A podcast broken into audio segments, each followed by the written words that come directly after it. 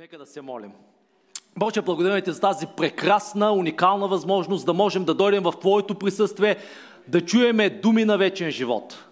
Благодарим ти, че можем да дойдем и да ти кажем, Татко наш, който си на небесата, нека да се свети Твоето име. Нека да дойде Твоето царство, нека да бъде Твоята воля, както на небето, така и на земята. Дай ни днес на същия ежедневния хляб. И те молиме да ни простиш греховете и дълговете, както ние прощаваме на нашите длъжници. Не ни въвеждай в изкушение, но избави ни от лукавия, защото Твое е царството и славата и силата до века. Амен. Слава на Бога. Аз не знам за вас, но усещам в духа, че предстоят неща да се случат. Аз вярвам, че България ще бъде разтърсена от ново съживление. Вярвам, че Бог издига армия от свои синове и дъщери. Вярвам, че Господ изпраща призовки на хора, които години наред просто са си стояли, но сега Господ ще ги включи в своята армия. Хора, които са били духовни запасняци. Господ ще ти изпрати призовка. И наскоро си мислех, дали България е християнска страна. Ние можем да кажем, че сме, обаче дали де-факто сме християнска страна. Мислейки си за това, че 84% от българския народ се считат за православни християни.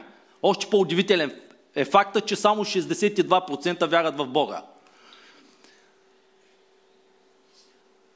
И ако 62% от българите вярат в Бога, а 75% вярат в пророческите дарби на Баба Ванга, аз се чудя дали сме християнска нация или просто сме нация на Баба Ванга.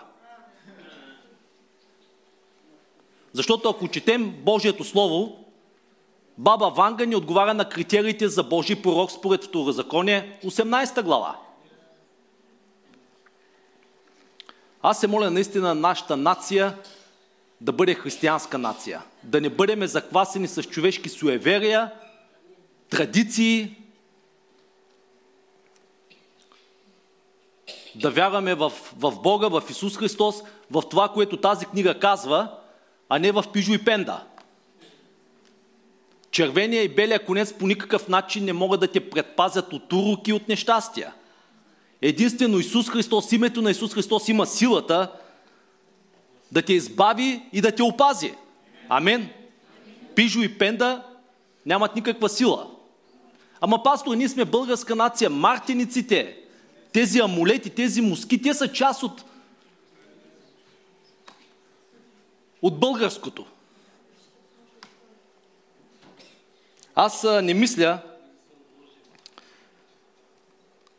че мартиниците ни правят българи. Ако Левски, Ботев и други хора, които са си проливали кръвта, не чуят, че червения и белия конец ни правят българи, аз се съмнявам, сигурно ще се обърнат в гробовете. Нещо, което ни прави българи, не са мартениците. Това е нашата история, това е нашият, нашето национално ДНК, което носим в себе си. Не са външните знаци и външните призраци, а, признаци. Вече на 20 години проповядвам Божието Слово. Някой път даже по два-три пъти в седмицата. Интересното е, че все още не съм се уморил. Даже не съм започнал да се уморявам, защото това слово е живо, то е деятелно. Не може да го прочетеш просто като роман. Това слово пулсира, то е пълно с живот. Апостол, пророка казва, това слово е вътре в костите ми, не мога да го задържа, трябва да го споделя. Защото това слово единствено може да промени човешкия живот и да промени съдбата на човек. Искам тази сутрин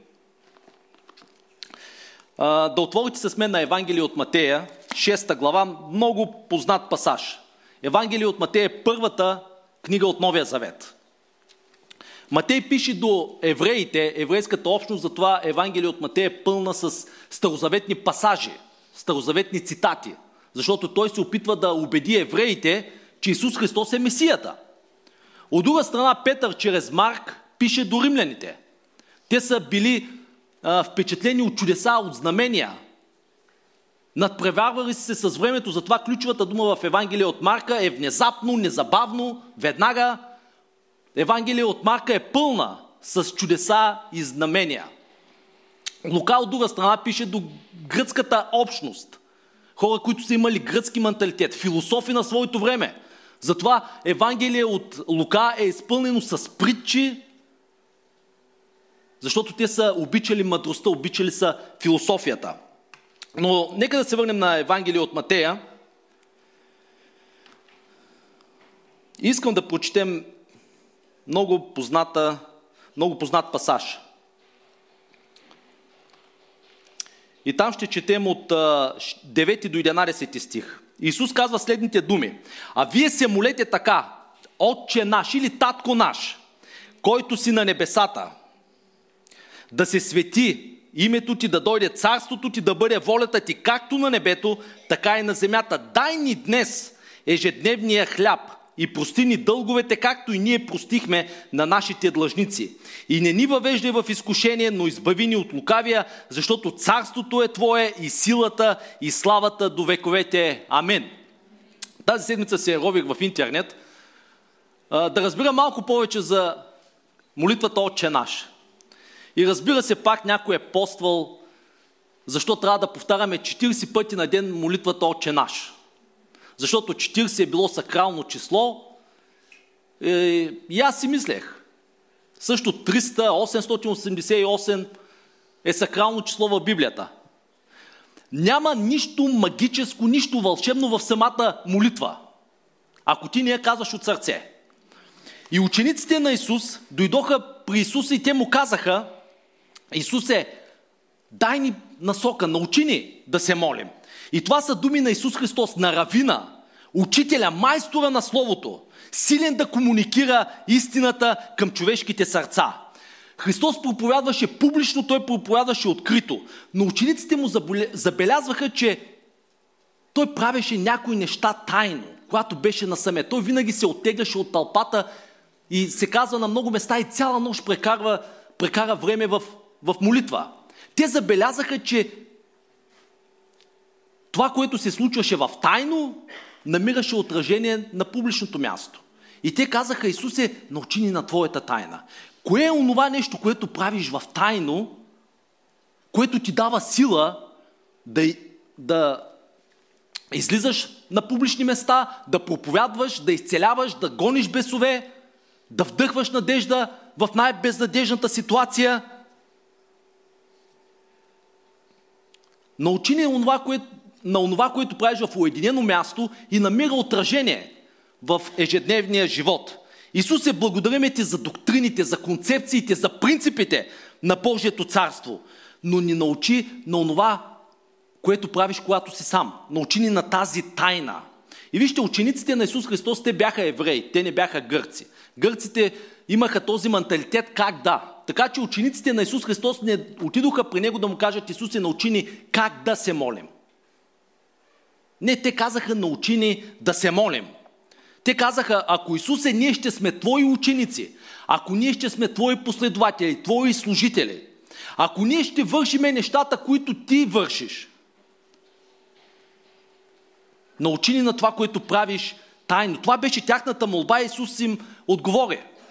И много често ние се заблуждаваме, казваме, това е Господната молитва. Не, това не е Господната молитва.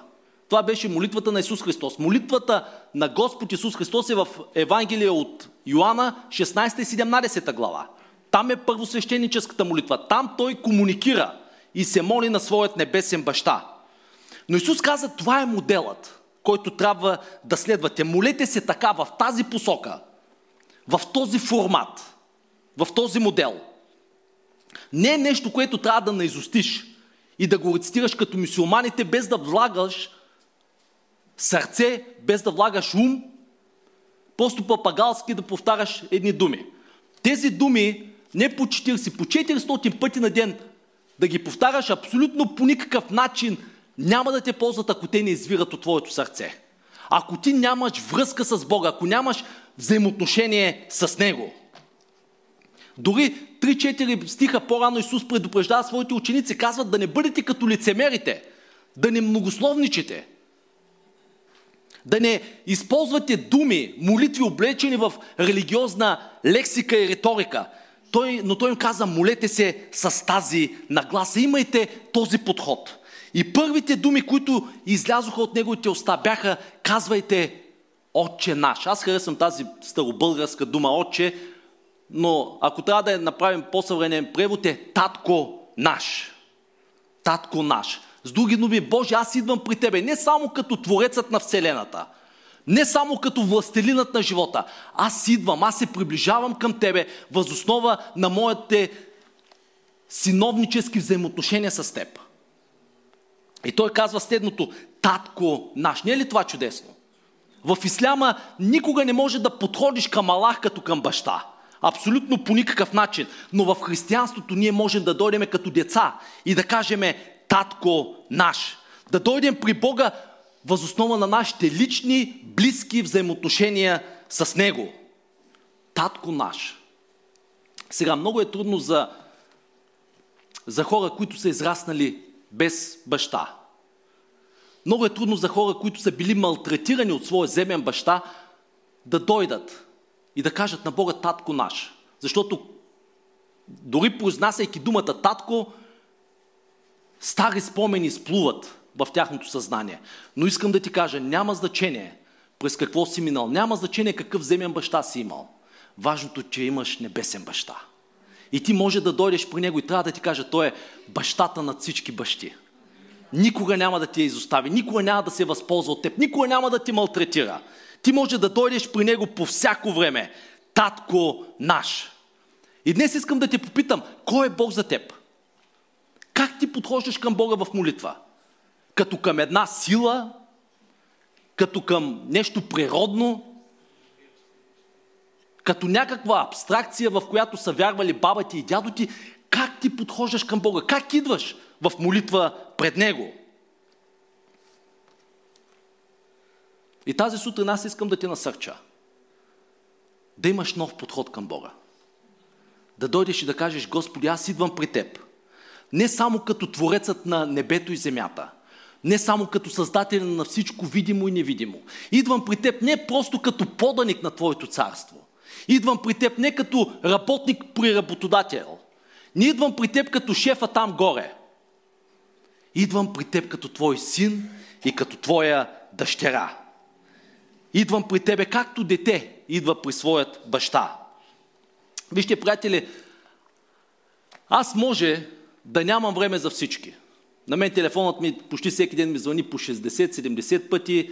Имаме приятели, стотици взаимоотношения. И не винаги имам време за всички. Но винаги намирам време за моите деца. Няма значение колко съм заед, няма значение през какво преминавам, няма значение какви планини трябва да изкачвам. Аз винаги намирам време за моите деца. Няма значение колко съм изморен. Винаги ще намеря време за моите деца. И по същия начин, Бог винаги ще намери време за тебе. И искам тази сутрин да те попитам, искам да попитам и зрителите на българска християнска телевизия. Бог ваш баща ли е?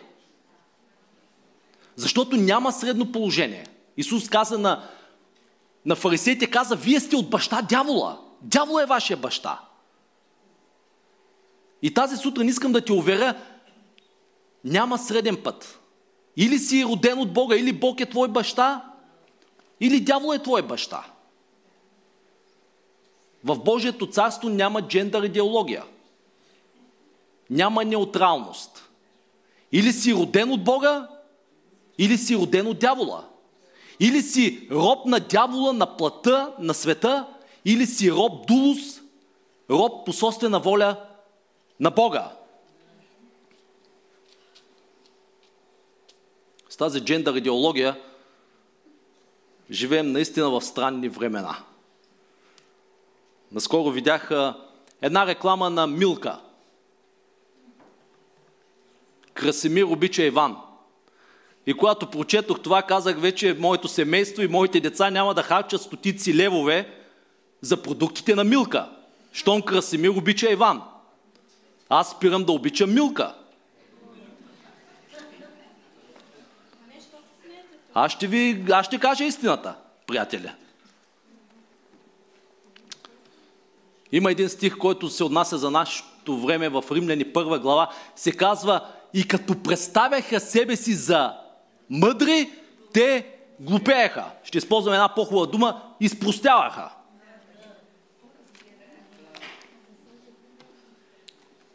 Преди 20 години такива хора даже в казармата не ги вземаха.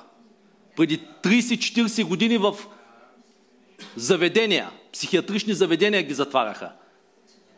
А сега се опитват на нашите деца, на нашето поколение да наложат една мерзост, една гносота, която Божието Слово осъжда.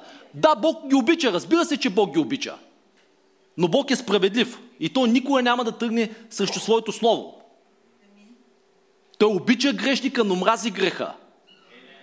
И всеки ще има шанса да се покая, да се обърне към Бога. И ако не го направи, отива на място, където огънят не изгася и червият не умира. Така че днес искам да те попитам, ти син и дъщеря ли си на Бога? Защото не може да имаш неутрална позиция. Каква привилегия е да знаеш, че ти си син и дъщеря на Бога? Защото, както Нели каза, много е трудно да дойдеш при Бога, когато не знаеш кой си. Затова е много важно да знаеме нашата идентичност. Кои сме ние за Бога? Ние не, не сме просто бройка в Неговото царство. Ние не сме просто работници в Неговото царство. Ние сме Негови синове, Негови дъщери. И както казва Евангелие от Йоанна 1 глава 12 стих, но уния, които го приеха, даде правото, властта, дунамис, да се нарекат Божии чеда, сиреч на онези, които са родени не от човешка поход, не от човешко семе, но от Божието Слово, което трае до века. Ти и аз сме синове и дъщери на Бога. И това ни дава дързост да пристъпим към трона на благодата с дързост. Не свенливост, не оплаха. Не с вина и с страх, но да дойдем дързостни пред трона на благодата и да кажем, татко наш, Боже, ти си наш баща и ние те обичаме. Знаете, аз ви обичам и ценя всеки един от вас. Но ако решите да ми дойдете на гости в Силистра, трябва да дойдете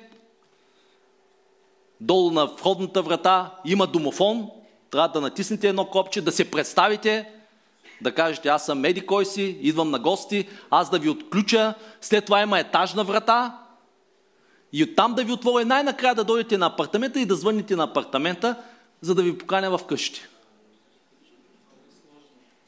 Сложно. Все едно в крепост се прибираш. Даже сега на етажа решихме да, да сложим още една етажна врата. Но вижте, моите деца не правят така. Те никога не звънят на домофона да кажат аз съм Бенджамин или дъщеря ми да каже аз съм Марая Маркова. Не, те просто имат нещо, имат един чип. Не трябва да звънят, не трябва да ми се обаждат, натискат чипа, вкарват ключа и си влизат в къщи. Защо? Защото са мои деца. Има достъп до всичко, до което аз имам. Влизат веднага, отварят хладилника, гладен съм, гладна съм. Не искат никакво разрешение.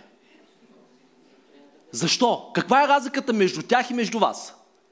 Разликата е в позицията.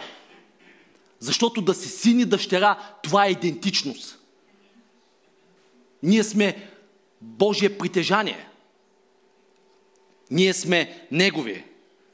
И понеже моите деца могат да дойдат по всяко време, имат достъп, достъп до всичко, до което аз имам. И по същия начин, приятелю, ако ти си син и дъщеря на Бога, ти имаш достъп до цялото небесно царство. Всичко от каквото имаш нужда, всичко от което се нуждаеш, е на твое разположение. Ти може да го вземеш чрез вяра. Да кажеш, Боже, аз съм твой син, твоя дъщеря. Така че искам да те насърча, приятелю мой. Ти имаш достъп до цялото небе. Брани има достъп до цялото небе. Данчо има достъп до цялото небе. Димчо има достъп до цялото небе. Зрителя на българска християнска телевизия има достъп до цялото небе. Ако ти си син и дъщеря на Бога, имаш абсолютно пълен достъп, защото ти знаеш кой си за него.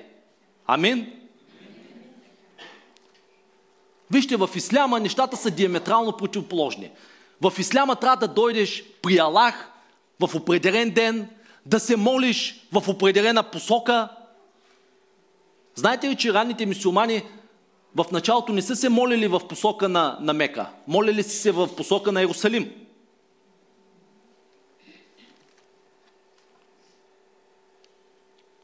В исляма истинските посветени мисиомани трябва да се молят само на арабски язик, защото Аллах не говори други езици и не разбира други езици. Разбира само арабски. Каква привилегия имаме да дойдем при Бога по всяко време, на всяко място, да се молим на нашия майчин език и да знаем, че Бог ще ни слуша. Няма значение в каква посока се молим. Но ние идваме, знаеки, че ние сме Негови синове и дъщери. Каква привилегия имаме, че Бог ни е дал скъпоценни обещания. Исус каза в Евангелие от Матея, 5, в Евангелие от Йоанна 5 глава 24 стих, той казва, този, който вярва в мене, има вечен живот. Вечният живот е личност и неговото име е Исус Христос. Който вярва в мене и върши думите, които аз казвам, има вечен живот. В Исляма няма никакви гаранции, няма никакви обещания. Аллах не обещава абсолютно нищо. Повечето мусулмани дори казват, че Аллах може да изпрати всички посветени мусулмани в ада в съдния ден, ако е в лошо настроение. Няма никакви гаранции. Каква привилегия и радост имаме за това, че можем да дойдем при Бога, да знаем, че Неговото да е да и Неговото не е не. В християнството ние можем да дойдем по всяко време при Бога, да се молим на майчиния си език и да знаеме, че Бог ни чува. Искам да ти насърча, приятелю, идвай при Бога. Идвай при Бога, подхождай към Него, като към твой баща. Ела с дързост при Него. Бог ти е дал чип. Той ти е дал ключове за небесното царство. Кажи амен. И този чип, името на този чип, знаеш ли какво е? Името на този чип е име над всяко друго име. Това означава, че няма значение какъв проблем имаш, няма значение каква болест имаш, няма значение през какво преминаваш. Името, което е над всяко друго име, е над това, през което ти преминаваш. Име, в което ангелите на небето ще се поклонят, човешките същества ще се поклонят и демоните и сатана ще се преклони и ще каже Исусе, ти си Господ. Това е името. Това е нашия чип. Името на Исус Христос. Името, което може да изцели всяка болест. Името на Исус Христос може да разреши всеки един проблем. Името, което е достатъчно за абсолютно всичко, през което преминаваш. Това не е името на Мохамед, не е името на Буда, не е името на Папа Франциск, не е името на Патриарх Неофит, не е името на някой Божий човек – не е името на някой зодиакален знак или хороскоп. Не е името на Пижо и Пенда. Това е името на, на Исус Христос, защото няма под небето дадено име, чрез което човеците да се спасят, но името Исус Христос, Деяния на апостолите, 4 глава, 12 стих. Само в името на Исус Христос имаме спасение на нашата душа. Само в Неговото имаме име, имаме изцеление на нашите болести. Исус каза в Евангелие от Йоанна 14 глава 6 стих Аз съм пътят и истината и живота и никой не идва при Бога, освен чрез мене. Той не е един измежду многото пътища, той е единствения път към Бога. Амин. Използвай Неговото име. Когато проповядвам, аз се вълнувам. Аз съм ви казал едно от любимите ми стихотворения на Стефан Цанев. И той казва така, има едно стихотворение, което е написал и, и в него се казва, ето аз ви питам господа. Не, че Бог е идея, Бог е личност. Но той казва следното, ето аз ви питам господа, как може да бъде убита една идея? С меч, с куршум, с въже? Не. Достатъчно е единствено да говориш скучно за нея.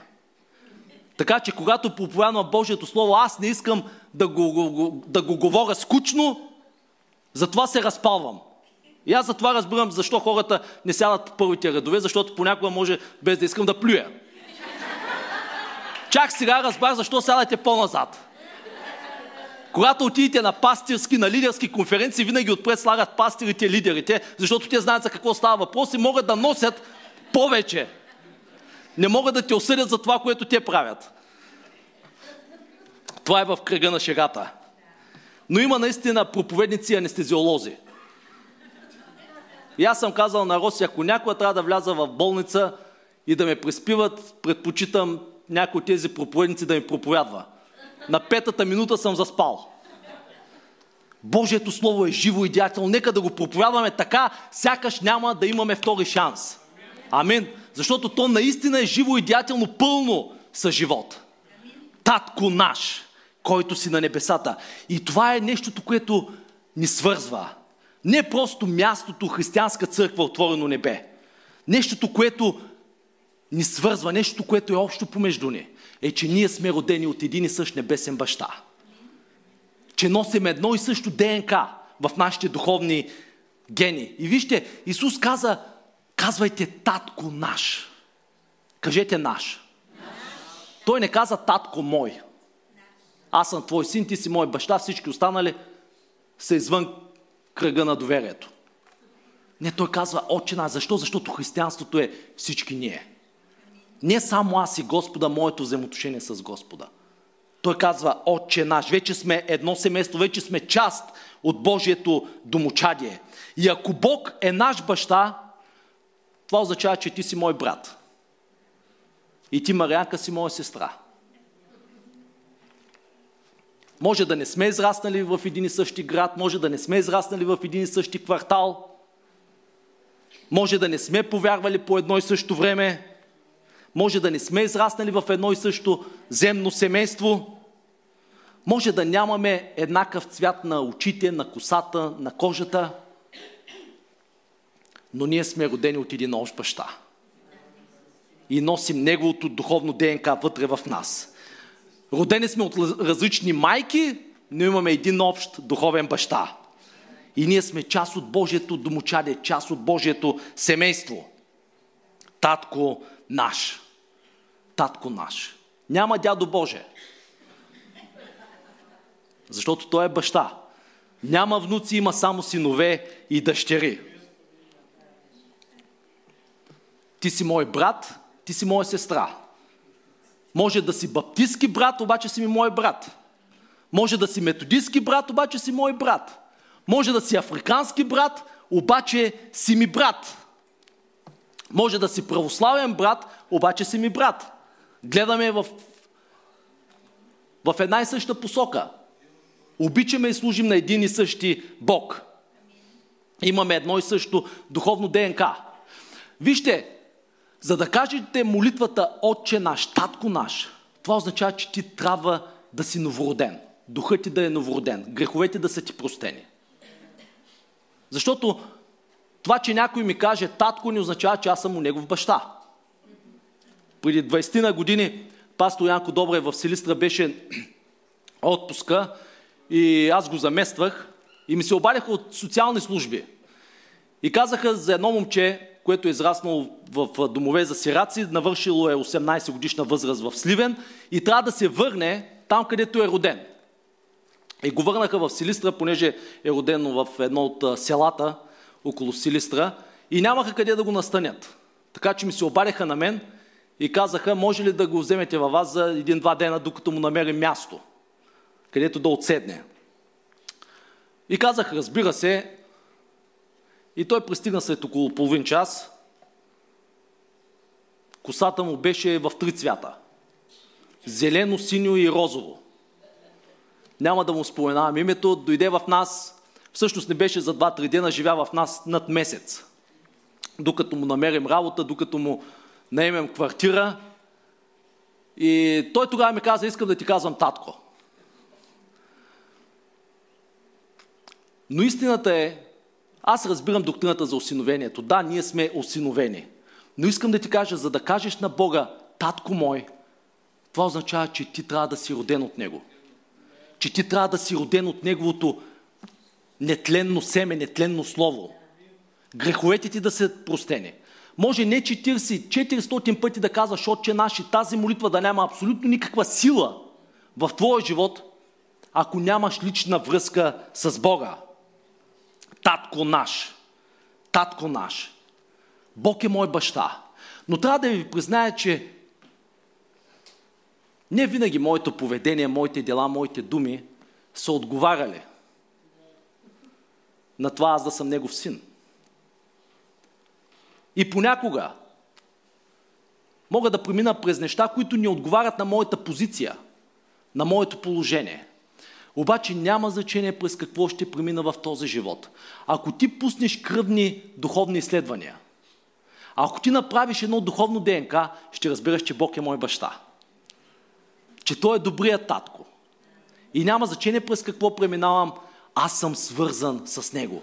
Не мога да избягам от Него, не мога да се скрия от Него, Неговото духовно ДНК е вътре в мене. Бог е мой баща. Аз принадлежа на Него. Името ми е записано в книгата на живота. Татко наш. Татко наш. Втората част, който си на небесата. Бог е не само баща, но Той е управителя на Вселената, който си на небесата. Ти царуваш, ти управляваш. Той е царя на царете и Господа на господарите. Той не само е мой баща, но Той е управителя, властелинът на всичко видимо и невидимо, който си на небесата. Божия престол е на небето. Моят татко е в контрол на всичко. Това означава, че не мога да имам проблем. Не мога да имам трудност, която е извън неговата юрисдикция. Това означава, че всичко през каквото премина е под негов контрол, под негов авторитет, под неговата юрисдикция. Няма трудност и ситуация, която той да не може да разреши. Няма планина, която той да не може да премести. И това не е само Богът на Вселената, но той е моят татко. Няма нужда, която той да не може да снабди. Няма болест, която той да не може да изцели. И след като разбереш своите взаимоотношения с Бога, че той е наш баща, че той може да направи всичко, следващата стъпка е да започнеш да го хвалиш, да се свети твоето име. Ти да бъдеш прославен, ти да бъдеш издигнат. На тебе хвала, на твоето име. Да се свети името ти. Аз не идвам при тебе, Боже, като, като към дядо Коледа. Аз не идвам при тебе с списък от желания и с прищявки. Казвам да се свети името ти чрез моя живот. Не е интересно как, когато всичко ни е наред, рядко се сещаме за Бога. Дори по-голямата част от българите. Сещаме се за Бога само по време на Великден и за Рождество Христово. Или не дай си Боже да се разболеем от нещо. Ходим по манастили, по манастири, къде ли не. Но Бог не иска да бъде резервна гума в нашия живот. Да го търсим само когато имаме проблем. Да го вадим от багажника. Да се сещаме за него. Само когато спукаме гума или нещо неприятно ни се случи. Не, Той иска да бъде в контрол на целия ни живот. Да предадем живота си на Него. Да дойдем при Него, както каза псалмиста 100, псалм 100, стих 4. Да влезем през дворовете му с хваление, през вратите с благодарност и да му благодарим за всичко. Чрез хвалата ние признаваме Неговата сила и Неговата власт в нашия живот. Казваме да се свети името Ти. Боже, Ти си всемогъщ. Аз не трябва да живея под стрес, под напрежение, как ще се развият нещата, защото съм предал всичко в Неговата ръка. Предал съм себе си, децата си, бизнеса си, служението си, всичко съм предал в ръката му. Татко наш, който си на небесата, да се свети Твоето име. Всичко е в Неговата ръка. И аз благодаря на Бога, че Той може да види моето утре, докато аз съм в моето днес. Аз благодаря на Бога, че този, който ме е хранил вчера, ще е същия, който ще се погрижа за мен утре. Не трябва да се безпокоя, защото Той е на небесата. Всичко е в Негов контрол. Да се свети името ти. С други думи, Боже, ти си достоен. И следващата част от молитвата е да дойде царството ти. Боже, царството ти да дойде на тази земя. Нека Божието управление, Божието правителство да дойде в в сърцето ми, в живота ми, в мислите ми, в емоциите ми, в семейството ми, в църквата, в града, в който живея, в страната, която обичам. Аз не желая да съм под управлението на болест, на диагноза, на страхове, на фобии, на отхвърляне, страх от човеци. Боже, искам да съм по Твоето управление, да дойде Твоето царство. Ти си царя на царете и Господа на господарите. Царството Ти да дойде в моя живот. Нека царството Ти да дойде, Боже, не корумпирано, справедливо, истинно царство да дойде, да бъде волята Ти, завещанието Ти, желанието Ти, както на небето, така и на земята. Години наред, за съжаление, все чакаме грабването. И толкова го чакаме, че забравяме, че Божието царство трябва да дойде на земята чрез нас.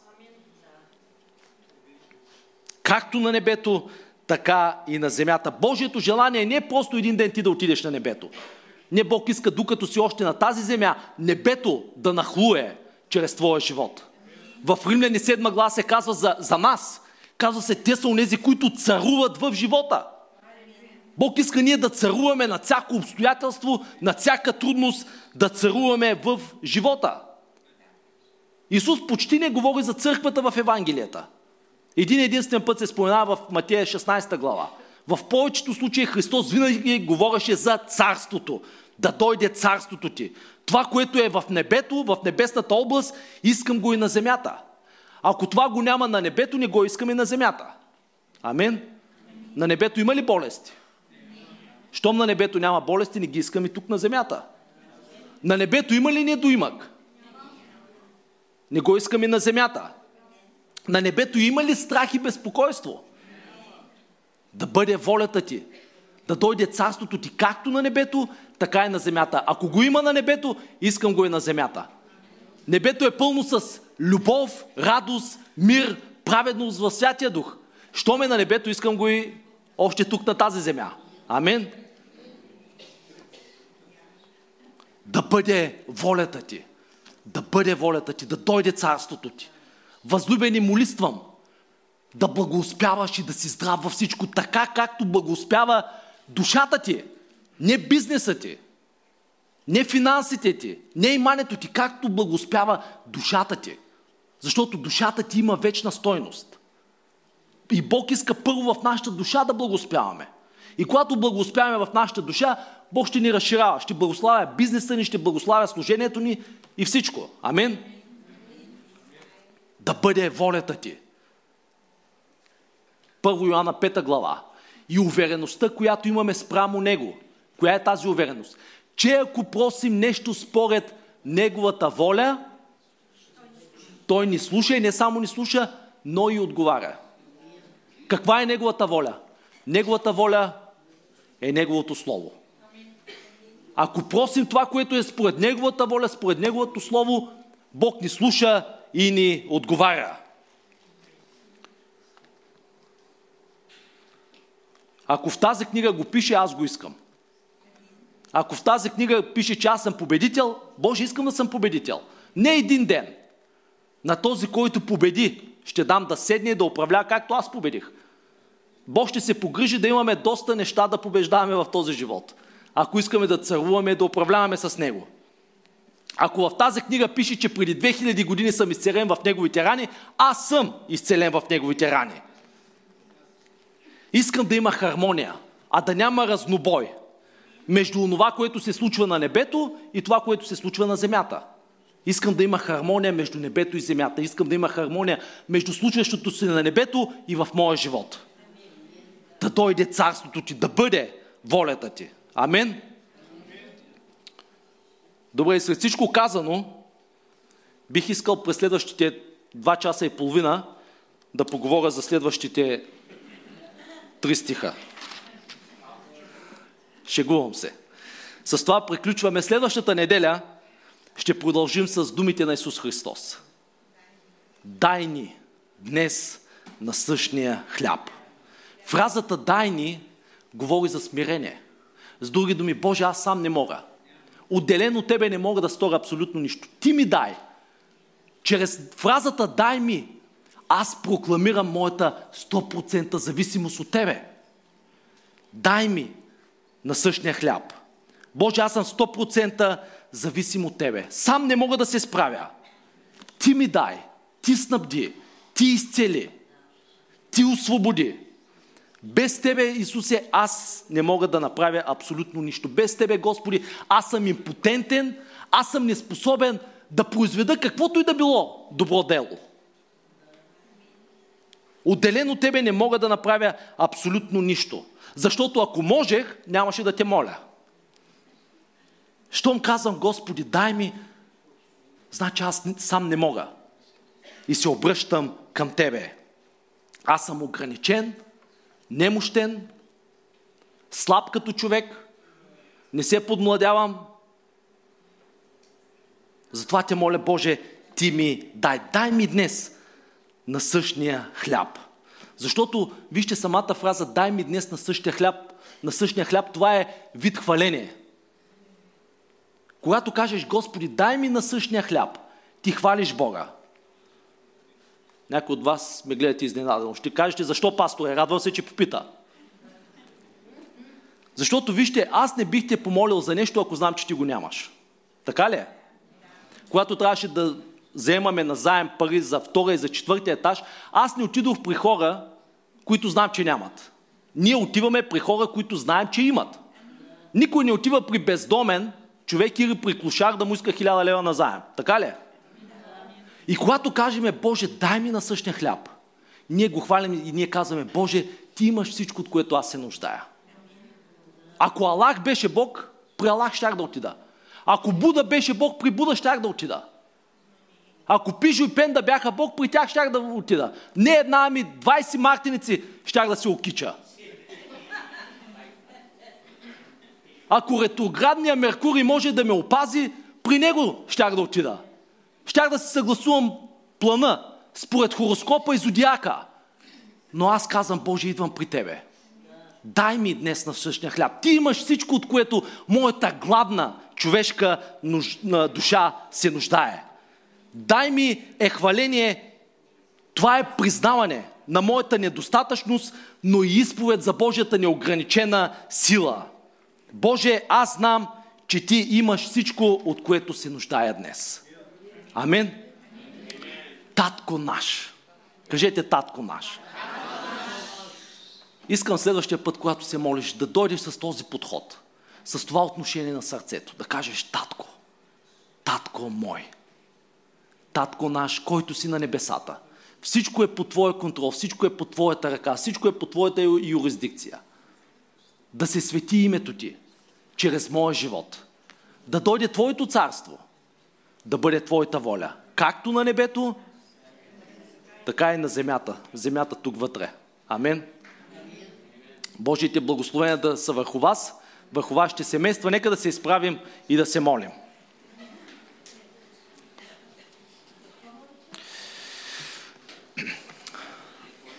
Господи, идваме при Тебе и наистина казваме Татко наш. Казваме го не просто думи, които излизат от устата ни, но това е викът на нашето сърце. Това е нашата молитва.